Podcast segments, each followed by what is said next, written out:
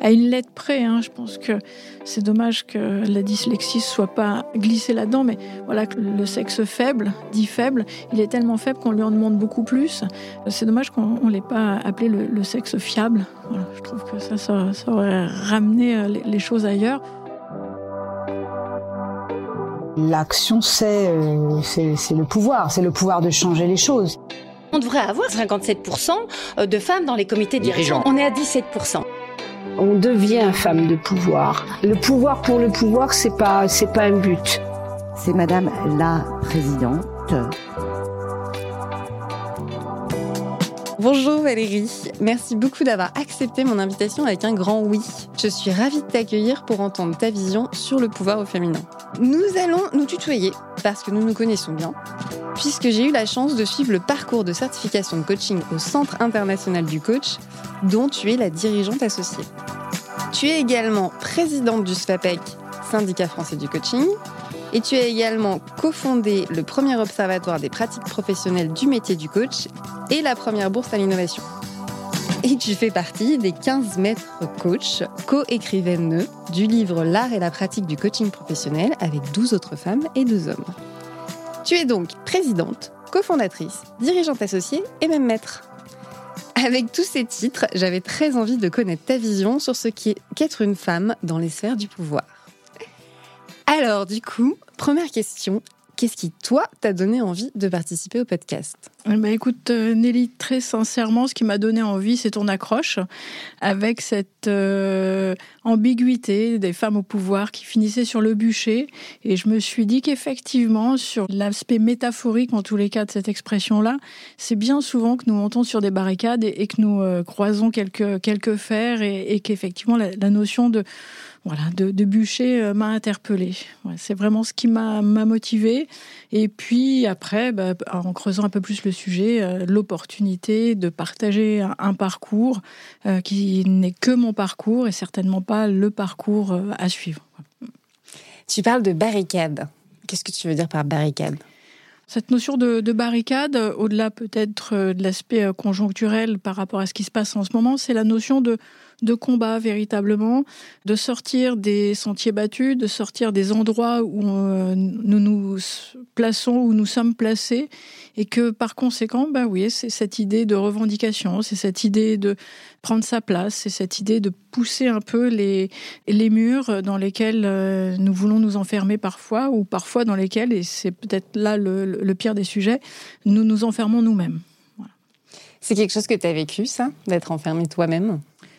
Alors pas tellement parce que j'ai très vite constaté que ça m'insupportait, ça m'insupportait. Donc euh, très vite, euh, je suis sortie de des, étiquettes. Alors au, profit d'autres étiquettes, puisque euh, plus, jeune, ayant un peu de caractère, bah forcément, j'étais qualifiée de ayant du mauvais caractère. Hein parce que chez un garçon, c'était plutôt du tempérament, chez une fille, ouais, c'était plutôt un, garçon manqué. Donc voilà, je, glissais d'une étiquette à une autre, mais celle-ci m'allait mieux, puisque en tous les cas, euh, je le dis maintenant euh, aujourd'hui avec beaucoup de recul, mais à l'époque, euh, j'en avais pas forcément conscience, mais en tous les cas, elle me permettait des comportements sous, couvert d'être un garçon manqué. Ben voilà, j'avais j'avais le droit finalement à me comporter comme j'avais envie de me comporter.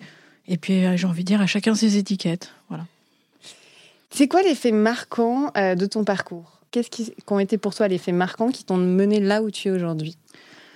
Alors je pense que ce qui a été marquant, j'ai euh, très vite fait de la compétition en, équitation et, très vite, par chance, c'est un, un, sport mixte. Hein, c'est un, des rares sports dans lesquels les hommes et les femmes concourent dans, dans, les mêmes catégories. Et j'ai trouvé ça plutôt agréable, cet esprit à la fois de compétition, euh, mais par rapport à soi-même, de l'alliance avec un, animal. Voilà, donc je trouve que c'était euh, quelque chose d'intéressant. Donc, euh, ce qui a commencé à me structurer véritablement, c'est ce parcours de compétition au, niveau de l'équitation. Et puis après, ben, j'ai fait des choix d'études qui étaient pas forcément euh, là aussi évident euh, en, tant que femme, puisque j'ai un DEA en transport et logistique, où je me suis retrouvée dans des sessions. Alors, DEA, ça parlera pas forcément plus jeune, mais je dirais Master 2 aujourd'hui si je veux euh, actualiser la, formation. Master 2 en, transport et logistique, et, là, je me suis retrouvée avec des promos plutôt masculines. et et c'était aussi intéressant d'être dans, dans, une forme de minorité. En tous les cas, voilà, ça, amenait une différence qui pouvait être un levier. Donc ça, c'est un, autre euh, élément marquant. Et puis après, ce qui a été marquant aussi, très vite, euh, quand je suis rentrée dans, dans le monde du travail, j'ai commencé dans la logistique. Très vite, euh, en, stage, on m'a demandé de préparer un café et de faire des photocopies. Euh, j'ai dit là, ça va pas bien se passer. C'est l'avantage du mauvais caractère, c'est de le dire. Et, du coup, alors, euh, bah voilà, j'ai fait un café, mais comme jamais, euh, j'ai mis la moitié du. C'était à l'époque, il y avait des cafetières à filtre. J'ai mis la moitié du paquet dans le filtre, donc personne n'a pu le boire. Et j'ai été exemptée de, devoir refaire le café. Et sur le côté photocopie, bah là aussi, je me suis débrouillée pour faire des jolies copies de travers. Voilà, donc euh, en envoyant le message en disant bah, c'est la première et la dernière fois. Donc très vite, une étiquette, voilà, une réputation euh, c'est faite. Et c'est une bonne chose. c'est une bonne chose parce que, voilà, moi, j'avais pas envie de rentrer, euh, de suivre d'autres chemins que ceux que j'avais décidé de suivre. Ça t'apporterait préjudice, le café et les photocopies? Alors peut-être, je ne sais pas parce que je ne peux pas rembobiner l'histoire, mais en tous les cas, ça m'a conforté dans l'idée, et ça, ça n'a pas changé depuis, dans l'idée de euh, jamais rien laisser passer. Pour moi, il n'y a pas de, petit sexisme ordinaire euh, sous couvert de ah mais t'as pas d'humour ou ceci cela. Non, moi j'ai zéro tolérance par rapport à ça et je crois que j'ai plutôt eu raison. J'ai eu plutôt raison de d'agir comme ça. Euh, d'abord pour moi, pour ma santé mentale, hein, pour le fait aussi de me regarder euh, tranquillement dans, la glace. Et puis quand je regarde ma vie là à l'aube d'un changement de décennie, je me dis c'est pas si mal. C'est pas si mal. Alors comment tu fais pour ne rien laisser passer? Parce que c'est pas forcément évident pour tout le monde. C'est peut-être pas évident, mais en tous les cas, pour moi, c'est vital. Ok. Donc poser comme ça, euh, bah, effectivement, euh, je, c'est comme demander à quelqu'un comment tu fais pour respirer, quoi. Bon, bah, c'est important de travailler sa respiration pour gagner euh, effectivement en capacité respiratoire, mais ouais, c'est ouais, c'est vraiment vital. C'est vraiment vital. Est-ce que tu as des exemples face à des situations, par exemple, d'humour sexiste, disons-nous, même si je suis d'accord avec toi que ce n'est en général pas vraiment de l'humour. Comment tu fais face à ce genre de situation? Je me souviens d'une anecdote où euh, je déjeunais avec un, décolleté, euh, voilà, puis euh, la vie est, ainsi faite que je me retrouve en face de, quelqu'un qui a un regard un peu plongeant dans mon décolleté. Quand il croise mes, mon regard, je lui demande comment va sa femme. Par exemple. donc c'est des, des, recadrages comme ça. Alors voilà, j'en fais pas non plus euh, un, mouvement militant et, féministe à chaque fois, mais en tout état de cause, ouais, je, je, me permets de rappeler, et aujourd'hui euh, le cadre euh, légal a bougé là-dessus, et effectivement, je me permets de rappeler qu'il y a des délits de harcèlement de rue, il y a des délits, voilà, un certain nombre d'éléments comme ça qui me permettent de reposer un cadre si, si ça devait être nécessaire tous ces éléments-là t'ont amené à faire ce qu'ils sont aujourd'hui, c'est-à-dire que ce sont ces éléments qui font la dirigeante associée, cofondatrice, etc. Tu aujourd'hui, c'est fondateur dans tes choix après professionnels par la suite? Oui, je crois que c'est fondateur euh, parce qu'effectivement, euh, si la route qui m'était proposée euh, ne me convenait pas, je construisais ma propre route. Et, je pense que pour avoir cofondé, co-créé, co-écrit, d'abord, ce sont des aventures collectives. Ça, c'est aussi un marqueur important parce que voilà, je trouve qu'une aventure solitaire est pour moi pas très intéressante. Enfin, ça me met pas des étoiles dans les yeux, donc c'est plutôt une aventure collective. Euh, que j'aime bien la mixité, donc c'est souvent des aventures collectives euh, quand, quand c'est possible euh, qui mixent hommes-femmes parce que je trouve qu'il y a des points de vue euh, dans la diversité qui sont intéressants.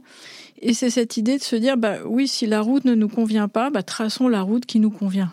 Et, ça, bah, c'est ce qui permet aujourd'hui de se dire, bah oui, j'ai cofondé un certain nombre de structures, je suis dirigeante associée aujourd'hui d'une autre. Voilà, c'est euh, fondé également, mais voilà, c'est cette idée de, ouais, tracer sa propre route si la route euh, qui nous est proposée ne nous convient pas. Et la route qui t'était proposée dans le monde salarial quand tu as commencé ne te convenait pas apparemment Non, me convenait pas parce que j'étais dans différentes structures où, au bout d'un moment, mais un grand classique, hein, il n'y a rien de nouveau sous le soleil. Voilà, jusqu'à un certain niveau d'évolution dans l'organisation, c'est assez euh, mixte, c'est assez paritaire. Et puis dès que l'on monte un tout petit peu plus haut, sur des directions régionales, euh, par exemple, auxquelles j'aurais pu prétendre, bon, bah, très vite, là, euh, pour le coup, les strates deviennent de plus en plus masculines.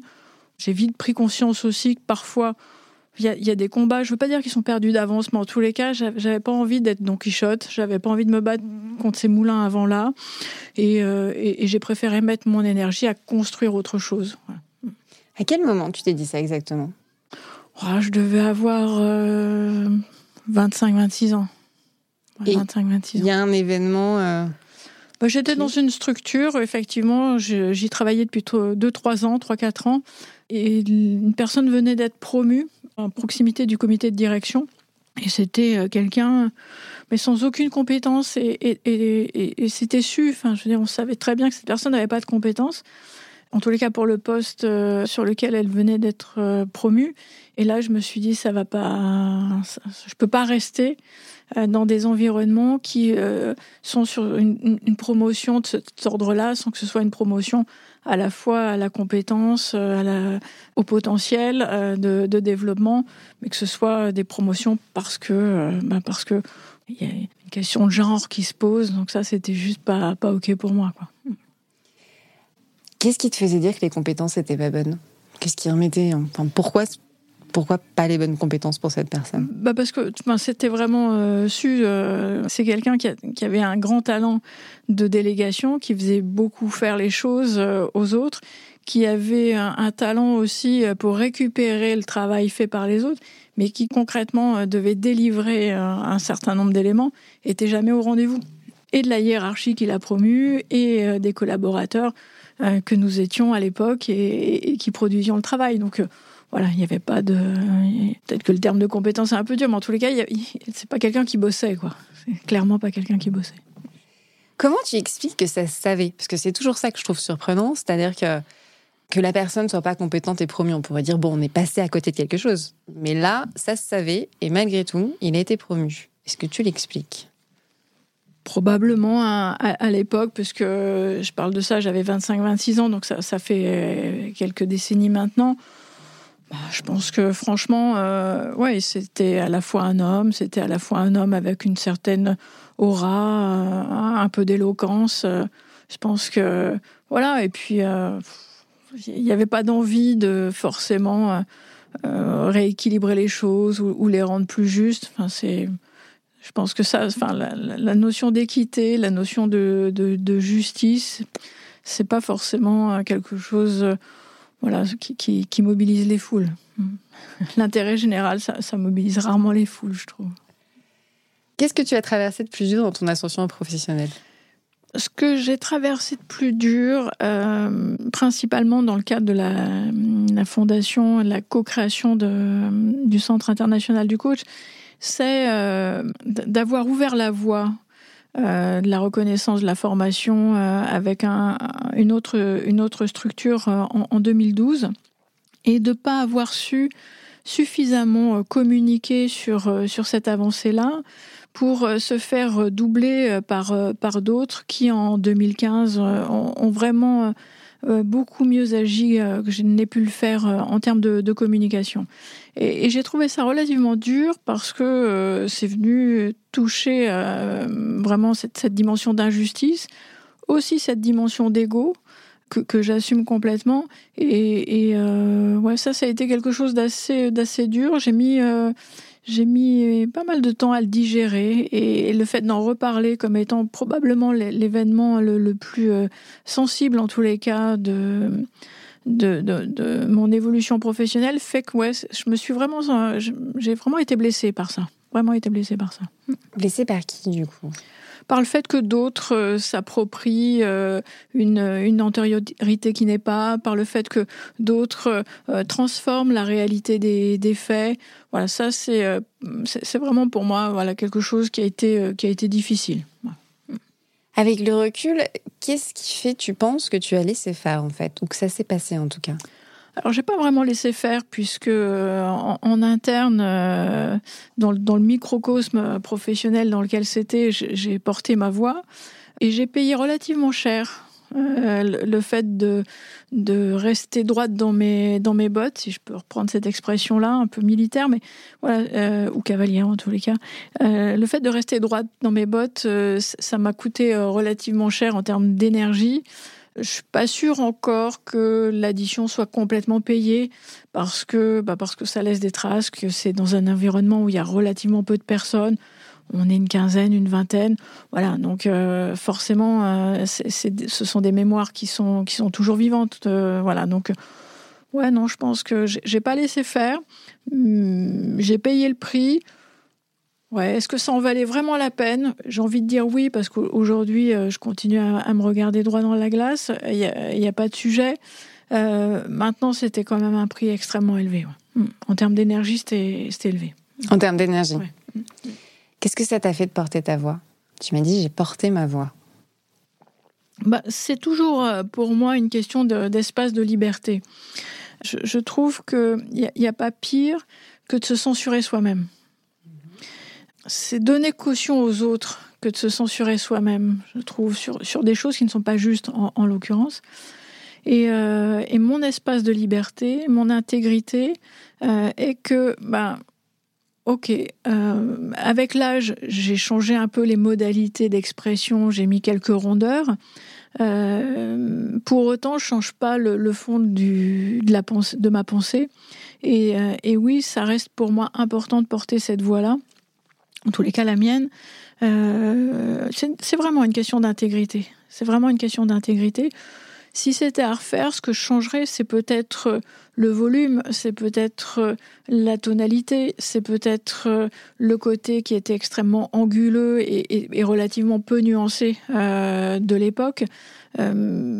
probablement le chemin par lequel il était nécessaire que je passe, mais je ne changerais pas le fait d'avoir parlé.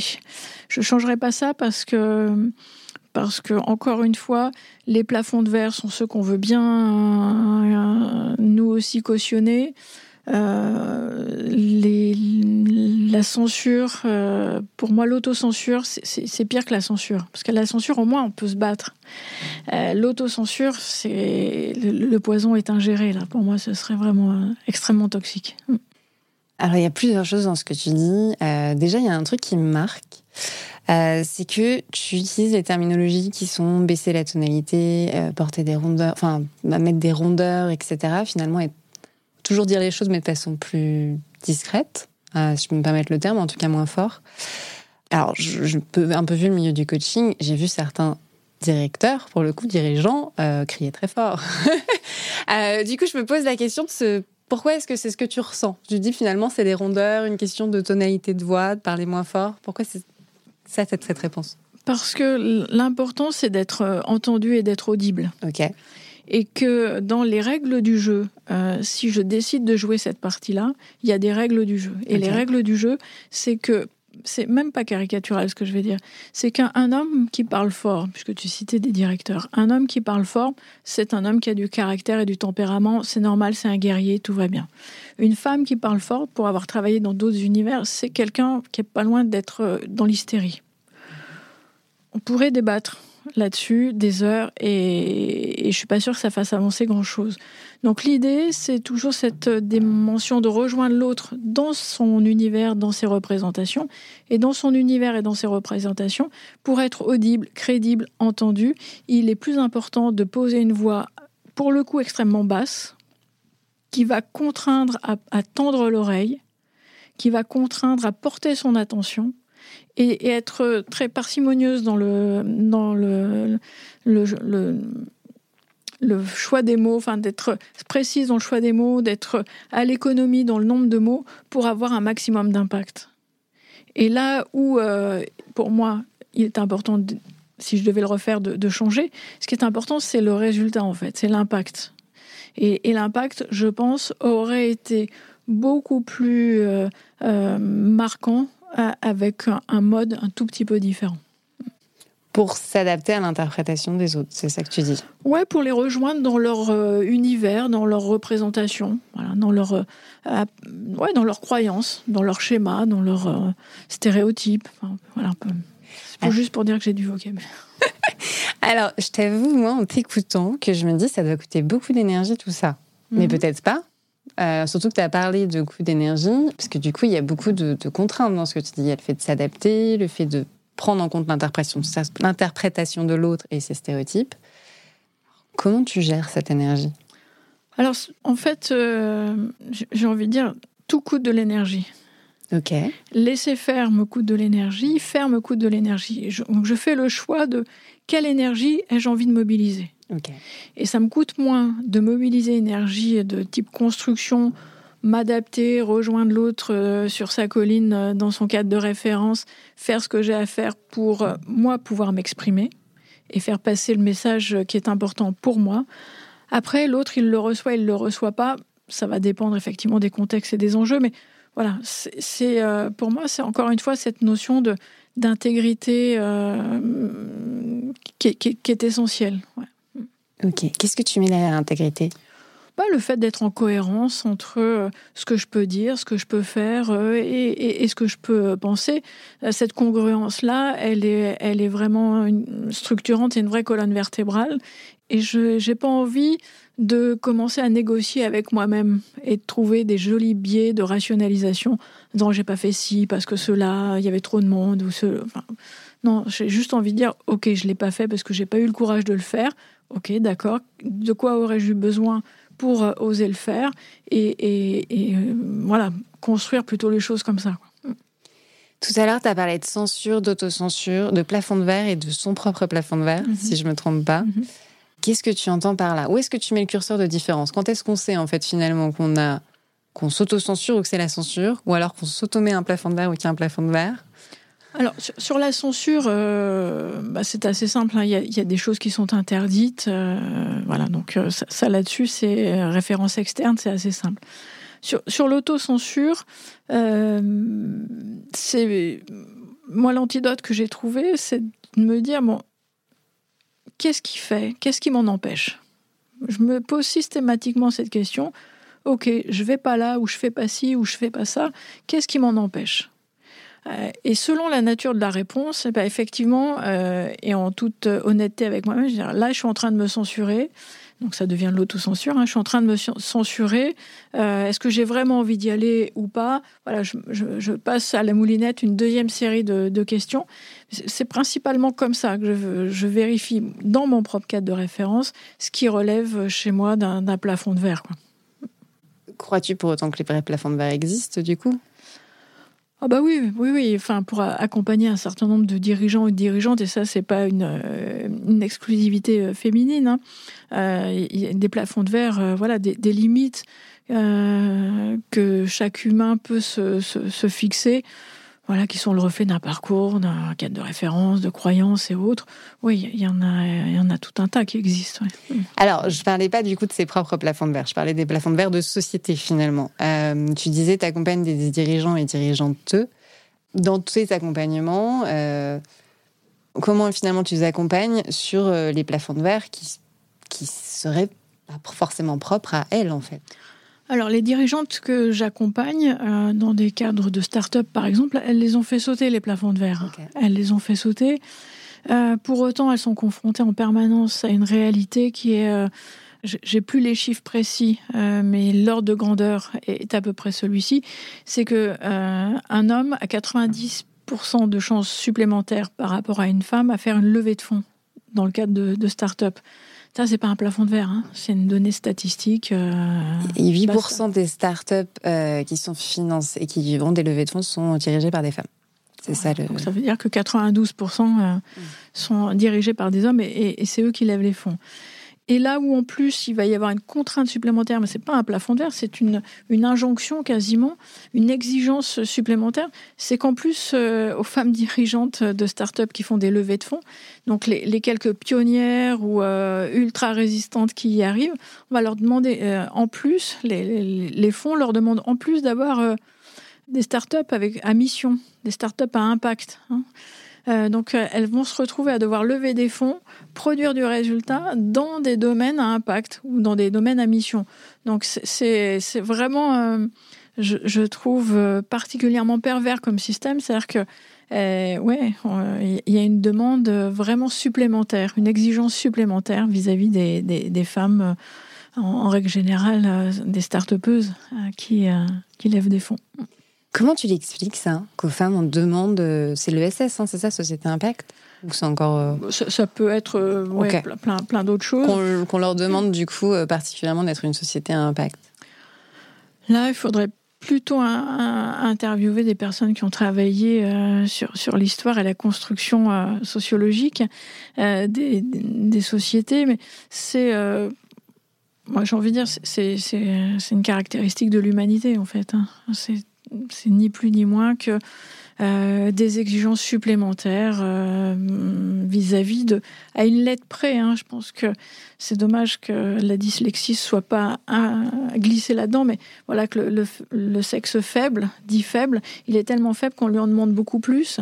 Euh, c'est dommage qu'on ne l'ait pas appelé le, sexe fiable. Je trouve que ça, ça, aurait ramené les, choses ailleurs, puisque si un sexe fiable, forcément, dans, dans le message non dit, euh, c'est qu'il y en a un autre qui le serait moins. Donc euh, voilà, ça me permettrait d'être un peu taquine sur le sujet. Mais au-delà de ça, je n'ai pas d'éléments d'explication. Tu es aujourd'hui cofondatrice, tu as été plusieurs fois cofondatrice. Mm. Alors je me trompe peut-être, mais j'ai envie de dire toujours avec des femmes, peut-être que c'est majoritairement avec des femmes.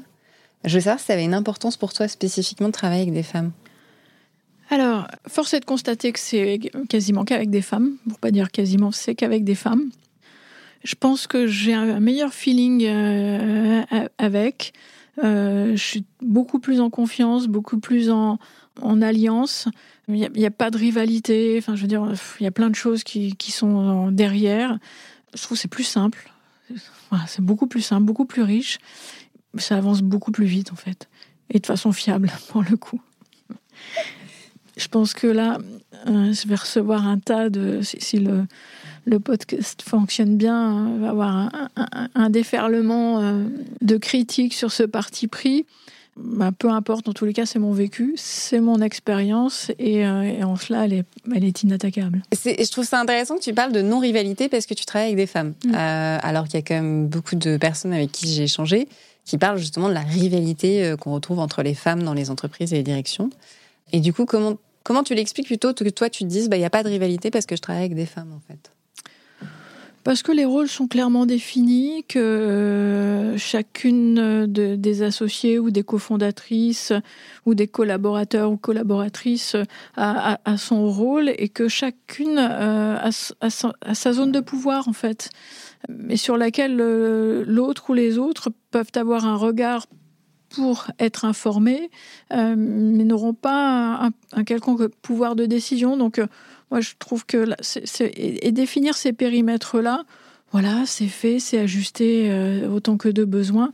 Mais il n'y a pas besoin d'y revenir. Il n'y a pas d'enjeu derrière. Il n'y a pas d'enjeu de territoire. Il n'y a pas d'enjeu de ouais qui fait pipi plus loin, quoi, pour pour dire les choses simplement. Donc euh, ouais, c'est simple. Pour moi, c'est extrêmement simple. Pourquoi tu penses que tu peux être attaqué sur ce propos? Bah, parce qu'il y a plein d'hommes, euh, et c'est pour ça que j'aime bien travailler aussi euh, avec euh, cette, une forme de parité, hein, parce qu'il y a plein d'hommes qui sont super sympas, il y a plein d'hommes qui sont super à l'aise avec leur, leur côté masculin, il y a plein d'hommes qui sont super intéressants, et, heureusement, il y a, il y a plein d'hommes fiables.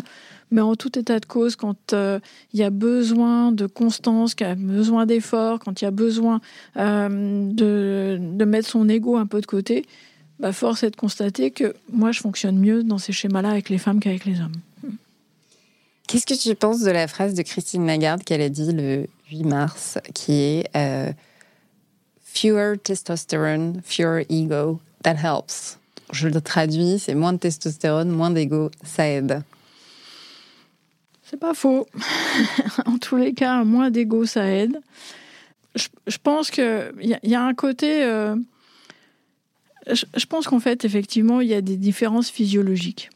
C'est un fait. Euh, je crois que euh, c'est euh, plutôt l'éducation, c'est plutôt le développement, c'est plutôt la maturité qui fait que ces éléments-là peuvent être régulés. Et, c'est là aussi, ça demande un effort, ça demande un ajustement. Euh, bah oui, parce qu'il peut y avoir des excès de testostérone et que, bah ouais, euh, la, différence c'est que dans le sexisme ordinaire, souvent on nous dit ouais mais c'est pas possible, t'as tes règles.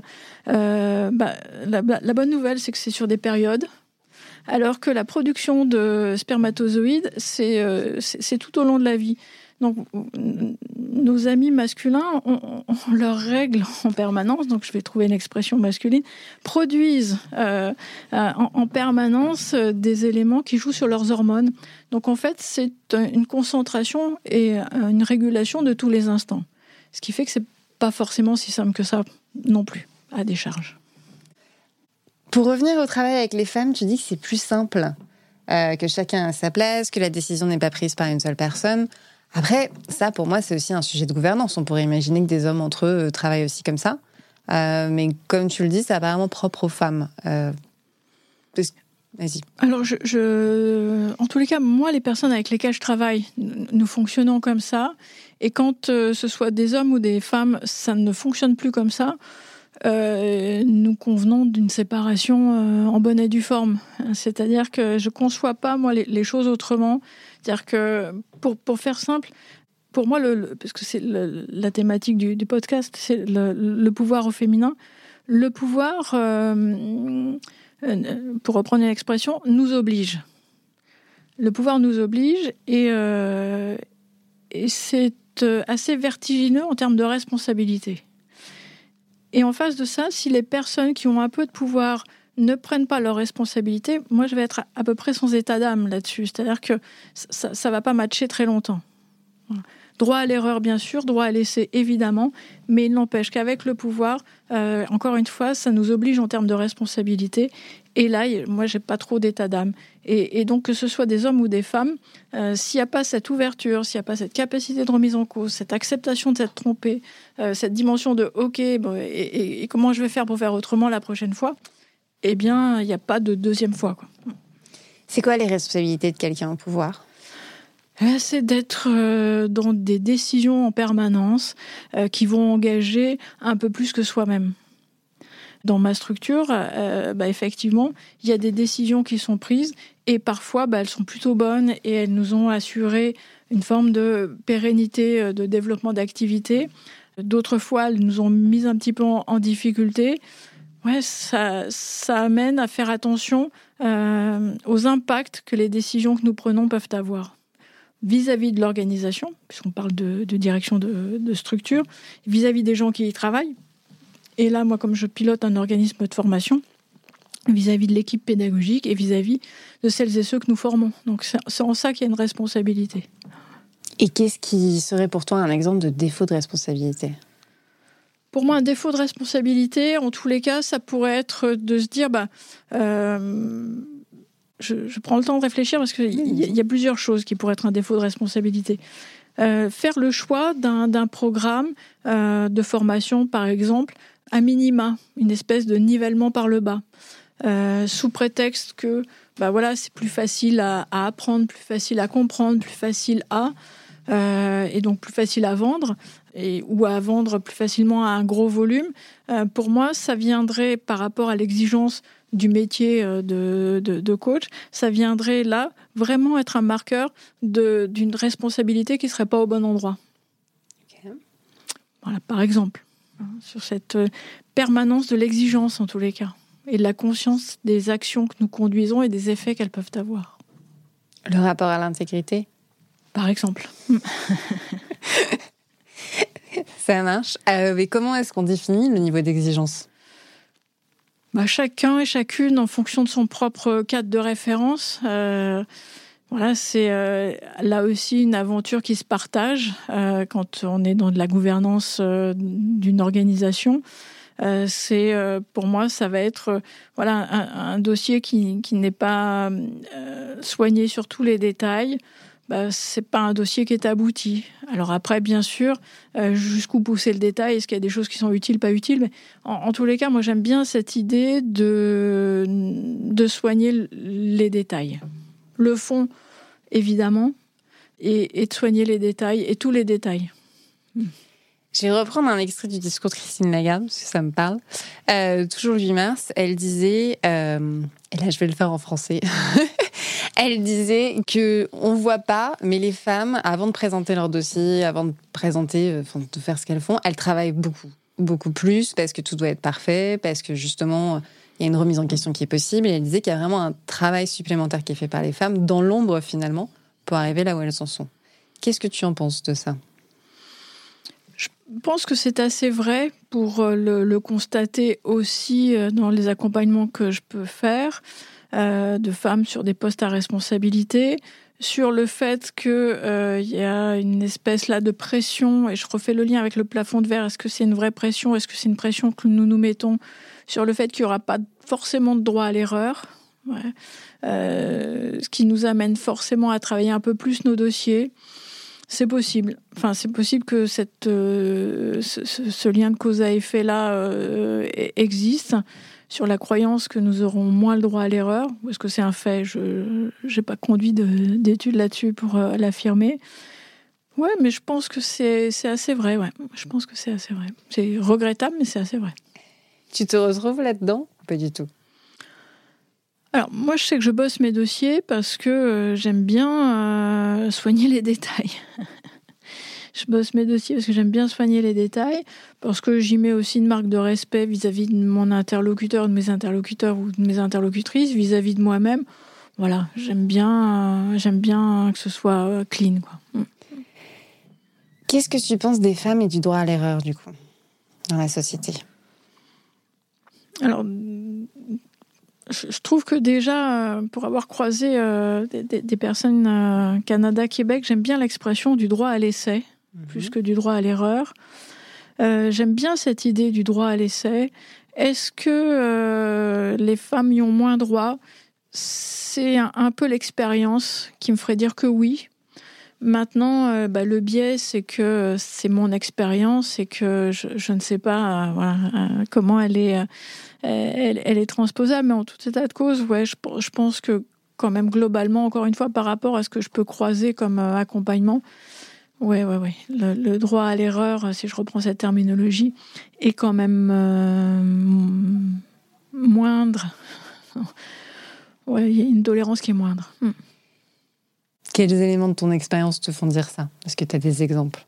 Euh, je reprends ces, femmes euh, dans des startups qui lèvent des fonds. Euh, je les ai vraiment accompagnées. Elles soignent tous les détails. Elles soignent vraiment tous les détails.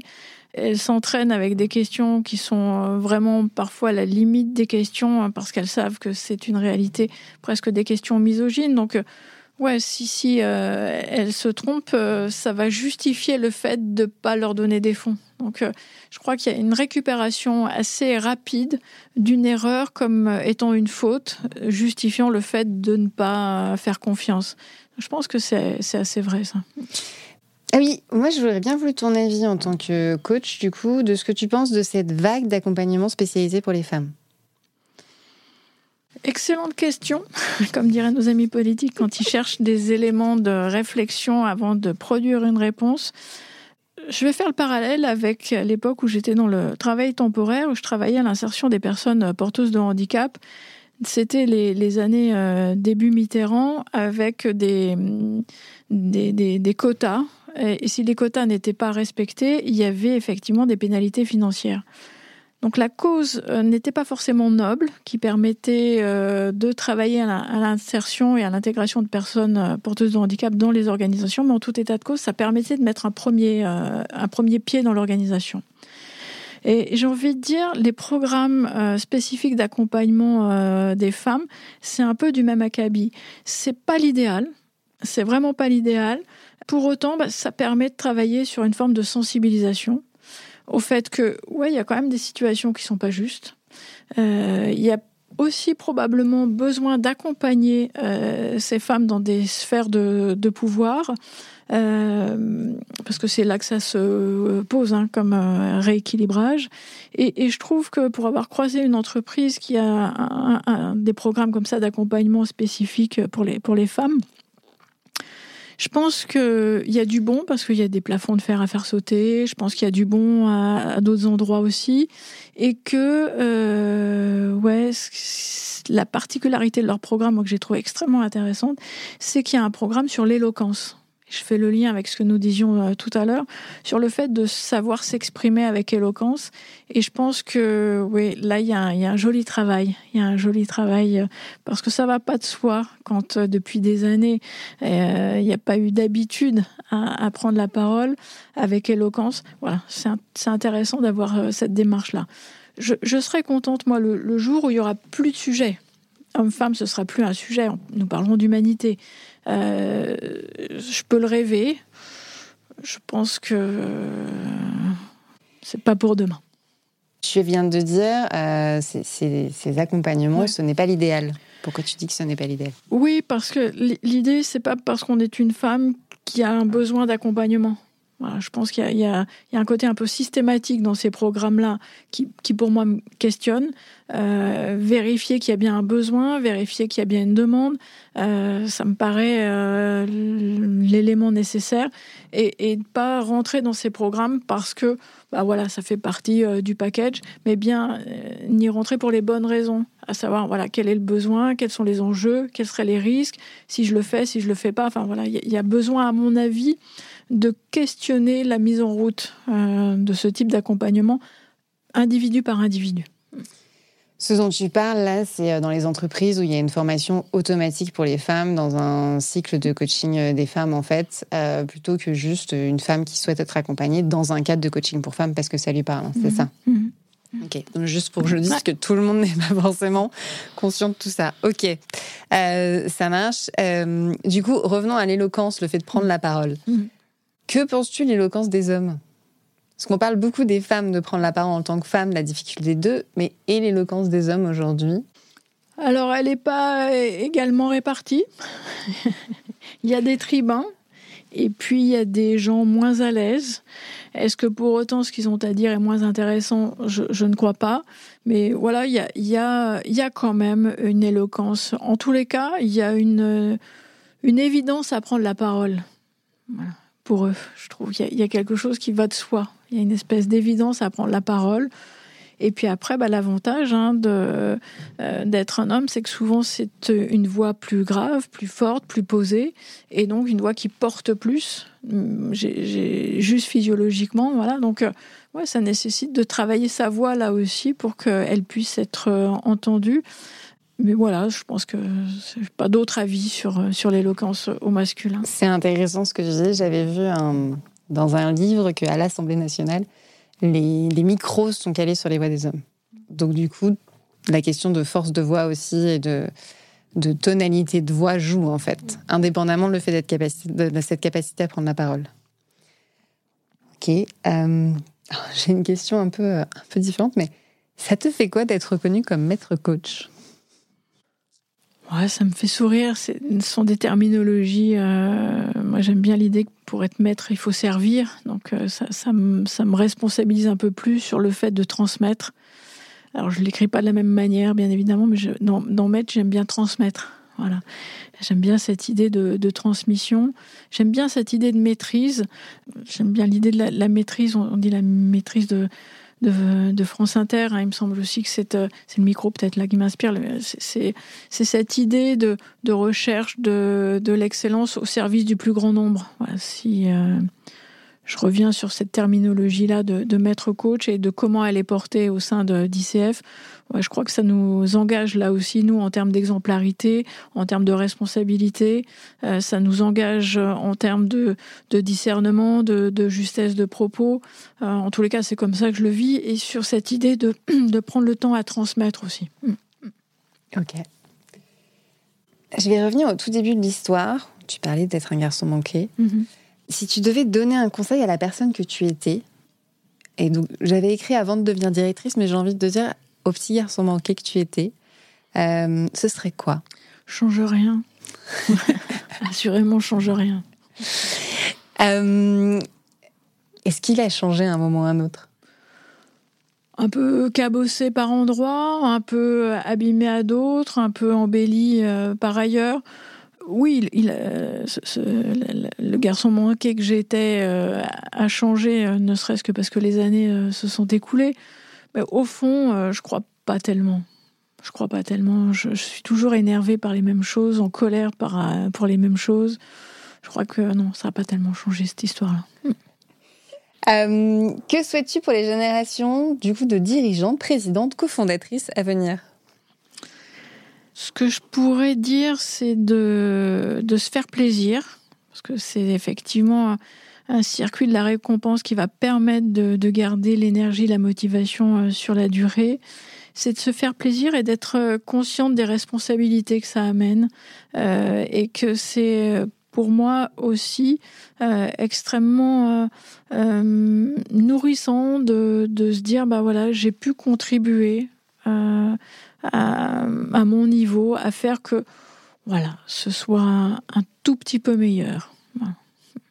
Et pour les directeurs, présidents et cofondateurs, qu'est-ce que tu leur souhaites? Je leur souhaite là aussi euh, de se questionner un petit peu plus, parce que je pense que le plaisir, euh, ils n'ont pas trop de, enfin, voilà.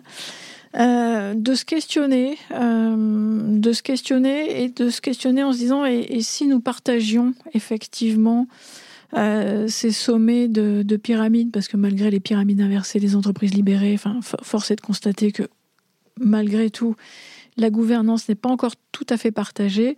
Et je pense qu'il y a un bel enjeu là. Et c'est peut-être cette période de chaos là que nous, nous traversons euh, peut, peut, y conduire, peut conduire à des gouvernances partagées et intelligentes. Quelles questions tu leur proposes de se poser? J'adorerais poser des questions euh, du style euh, comment vous conciliez euh, vie perso, vie pro Comment vous vous organisez pour aller chercher les enfants à l'école?